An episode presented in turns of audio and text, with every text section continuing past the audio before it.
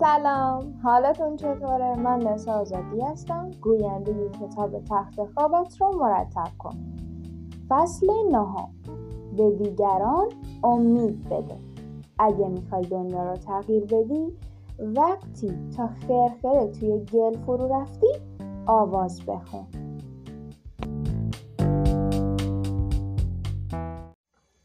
شب هنگام. بادی با سرعت سی کیلومتر در ساعت از سمت اقیانوس وزیدن گرفت. ماه مشخص نبود و ای از ابرهای پایین دست نور ستاره ها را کمرنگ کرده بود. در حالی که سر تا پایم پر از کسافت و لجن بود روی سطح گلالودی نشسته بودم. با وجود گرد و خاک روی صورتم به سختی می توانستم جایی را ببینم و تنها می توانستم صف دیگر کارآموزها را ببینم که پشت من نشسته بودند. آن روز پنجمین روز از هفته جهنمی بود و کلاس آموزشی یگان ویژه نیروی دریایی به زمینهای باطلاقی معروف تیجوانا رسیده بود.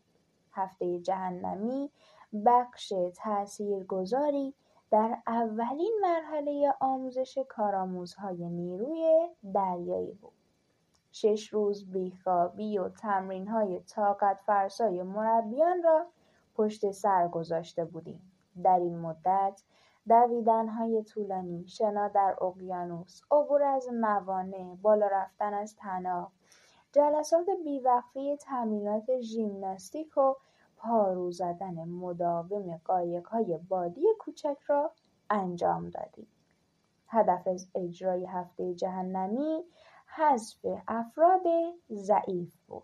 افرادی که استقامت کافی برای حضور در یگان ویژه نیروی دریایی را ندارند. از لحاظ آماری بسیاری از کارآموزها در همین هفته از دوره آموزشی خارج می شدند و های باطلاقی ترین بخش این هفته جهنمی بود. های باطلاقی که با قرارگیری بین سندیگوی جنوبی و کشور مکزیک در واقع ناحیه‌ای پست بود، زهکشی انجام شده از سندیگو باعث می‌شد تا منطقه‌ای عمیق و ضخیم از گل و خاک مرطوب به وجود بیاید. بعد از ظهر همان روز گروهها قایقهای لاستیکی را از سمت کورونادو به سمت زمینهای باطلاقی هدایت کرده بودند. بلافاصله پس از رسیدن به ما دستور دادند تا وارد گلولای شویم. تعدادی مسابقه و رقابت‌های فردی طراحی شد تا بدنمان سرد، گلالود و داغان شود. گل به تمام بدنمان چسبیده بود. گلولای به قدری سفت و چسبنده بود که حرکت در آن تمام انرژیتان را تخلیه می‌کرد و شما را برای ادامه مسیر به چالش می‌کشید. این وضعیت چندین ساعت طول کشید. هنگام غروب خستگی و سرما توانی برای حرکتمان نگذاشته بود. با غروب خورشید دما کاهش یافت. باد شروع به وزیدن کرد و همه چیز سختتر شد.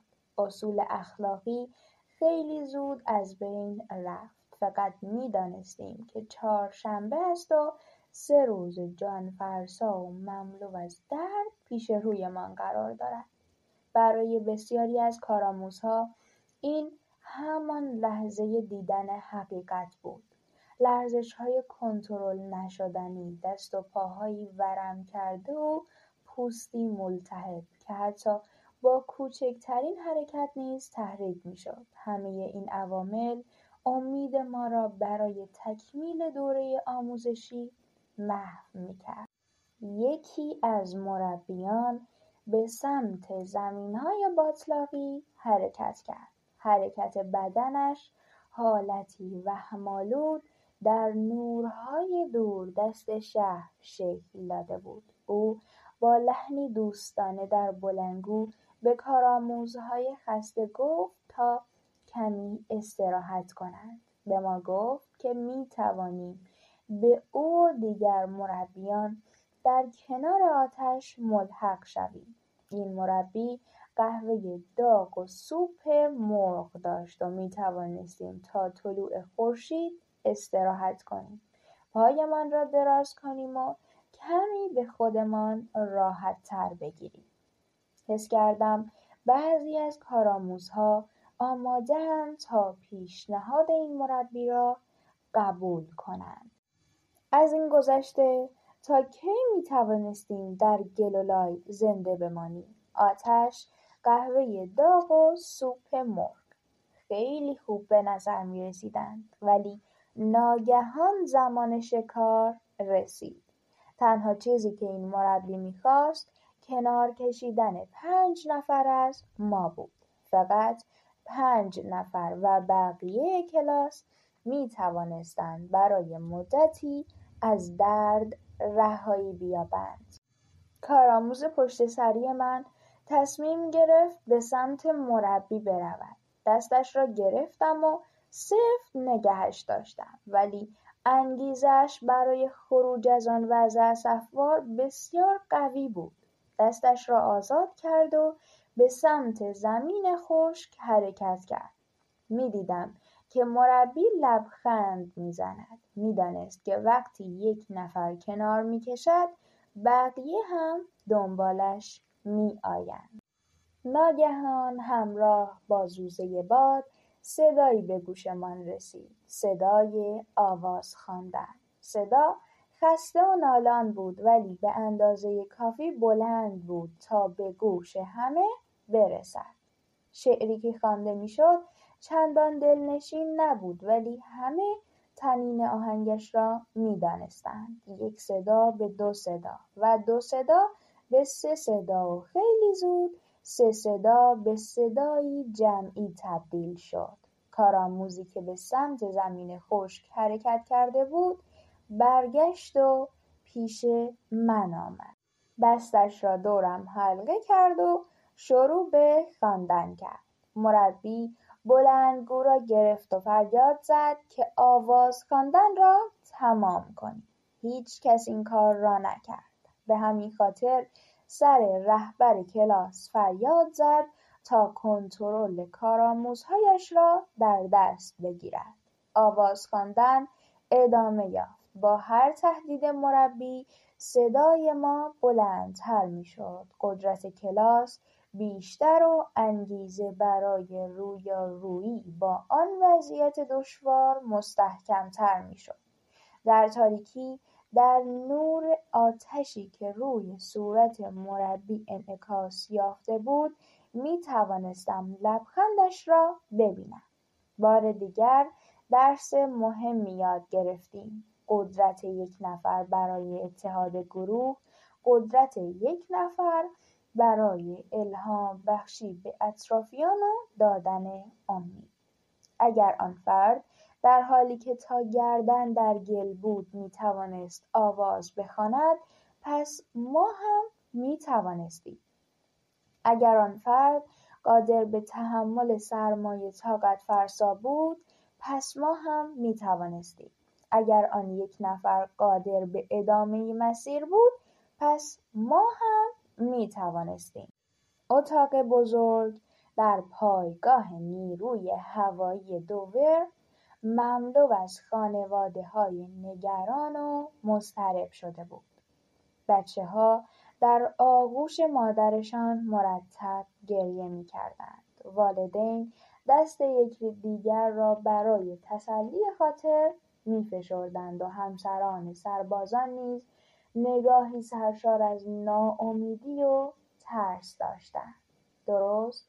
پنج روز پیش یک هلیکوپتر حامل تفنگداران نیروی دریایی ایالات متحده و نیروهای عملیات ویژه افغان زمان پرواز در افغانستان سقوط کرده بود. تمامی سی و هشت سرنشین هلیکوپتر کشته شده بودند. این حادثه یکی از بزرگترین ضایعات رخداده در جنگ علیه تروریسم بود. در کمتر از یک ساعت یک هواپیمای بزرگ باربری سی هفته در پایگاه دوور روی زمین نشست و خانواده های قهرمانان کشته شده برای دیدن تابوت های پوشیده شده در پرچم آمریکا به سمت هواپیما اسکورت شدند.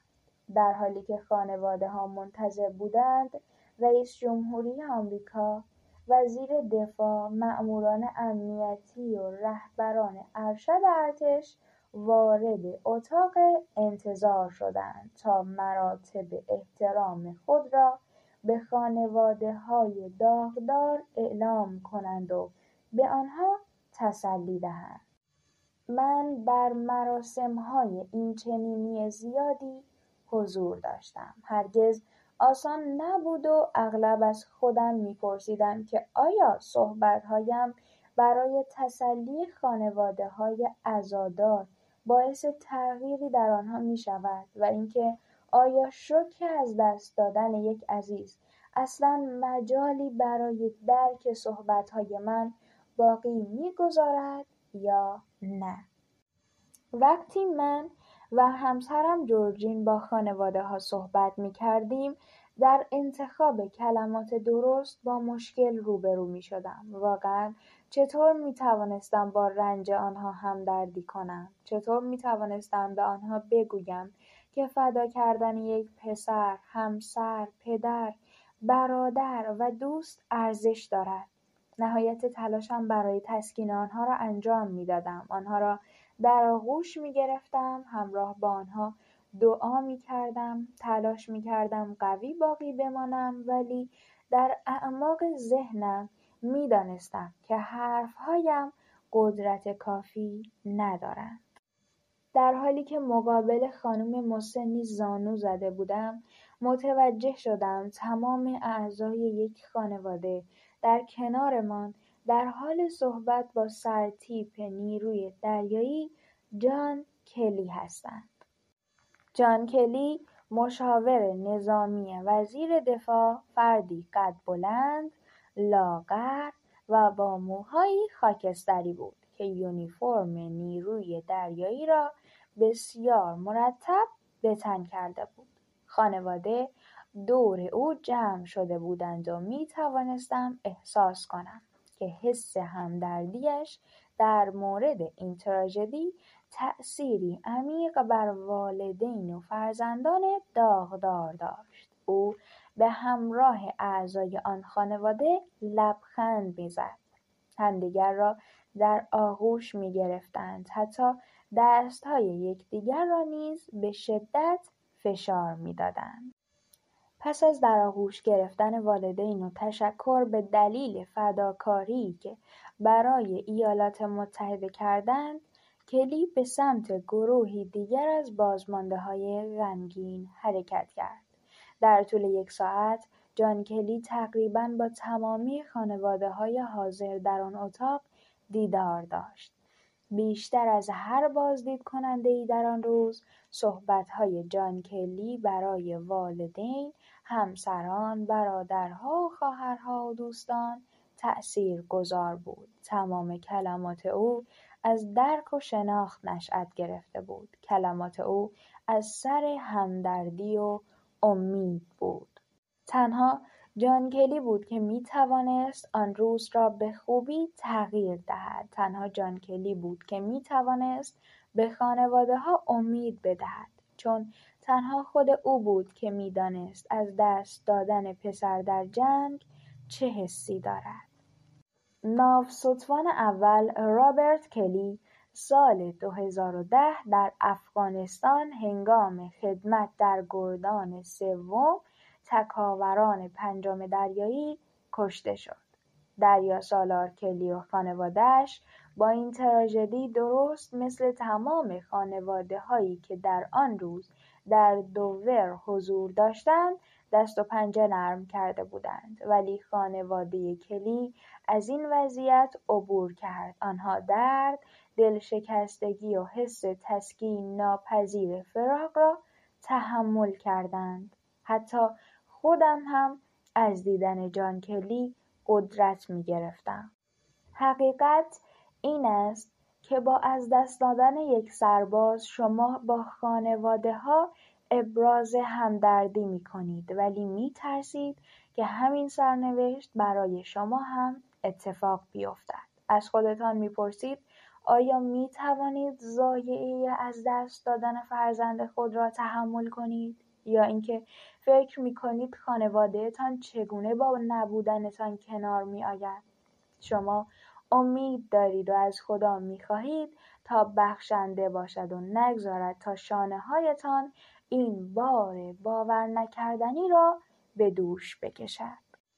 سه سال بعد من و جان کلی به دوستانی صمیمی تبدیل شدیم. او افسری برجسته، همسری قدرتمند برای زنش کارن و پدری دوست داشتنی برای دخترش کیت و پسر بزرگش جان کلی بود که عضو تکاوران نیروی دریایی بود. ولی جان کلی بدون اینکه خودش بداند به تمامی اطرافیانش امید می‌داد.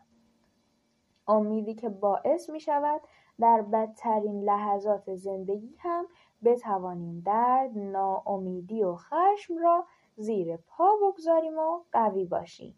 اینکه درون همه ما توانایی ادامه راه و الهام بخشی به دیگران وجود دارد. امید قدرتمندترین نیرو در گیتی است. با امید می توانیم ملتها را به سوی تعالی سوق دهیم. با امید می توانیم تسلای خاطر درد کشیده ها باشیم. با امید می توان درد ضایعات تحمل ناپذیر را آسان ساخت. گاهی اوقات تنها به یک نفر برای تغییر نیاز است. همگی ما روزی خودمان را تا خرخره در گل می‌بینیم. این همان زمانی است که باید با صدای بلند آواز بخوانیم. لبخند بزنیم. اطرافیانمان را بلند کنیم و به آنها امید دهیم که فردایی بهتر در راه است.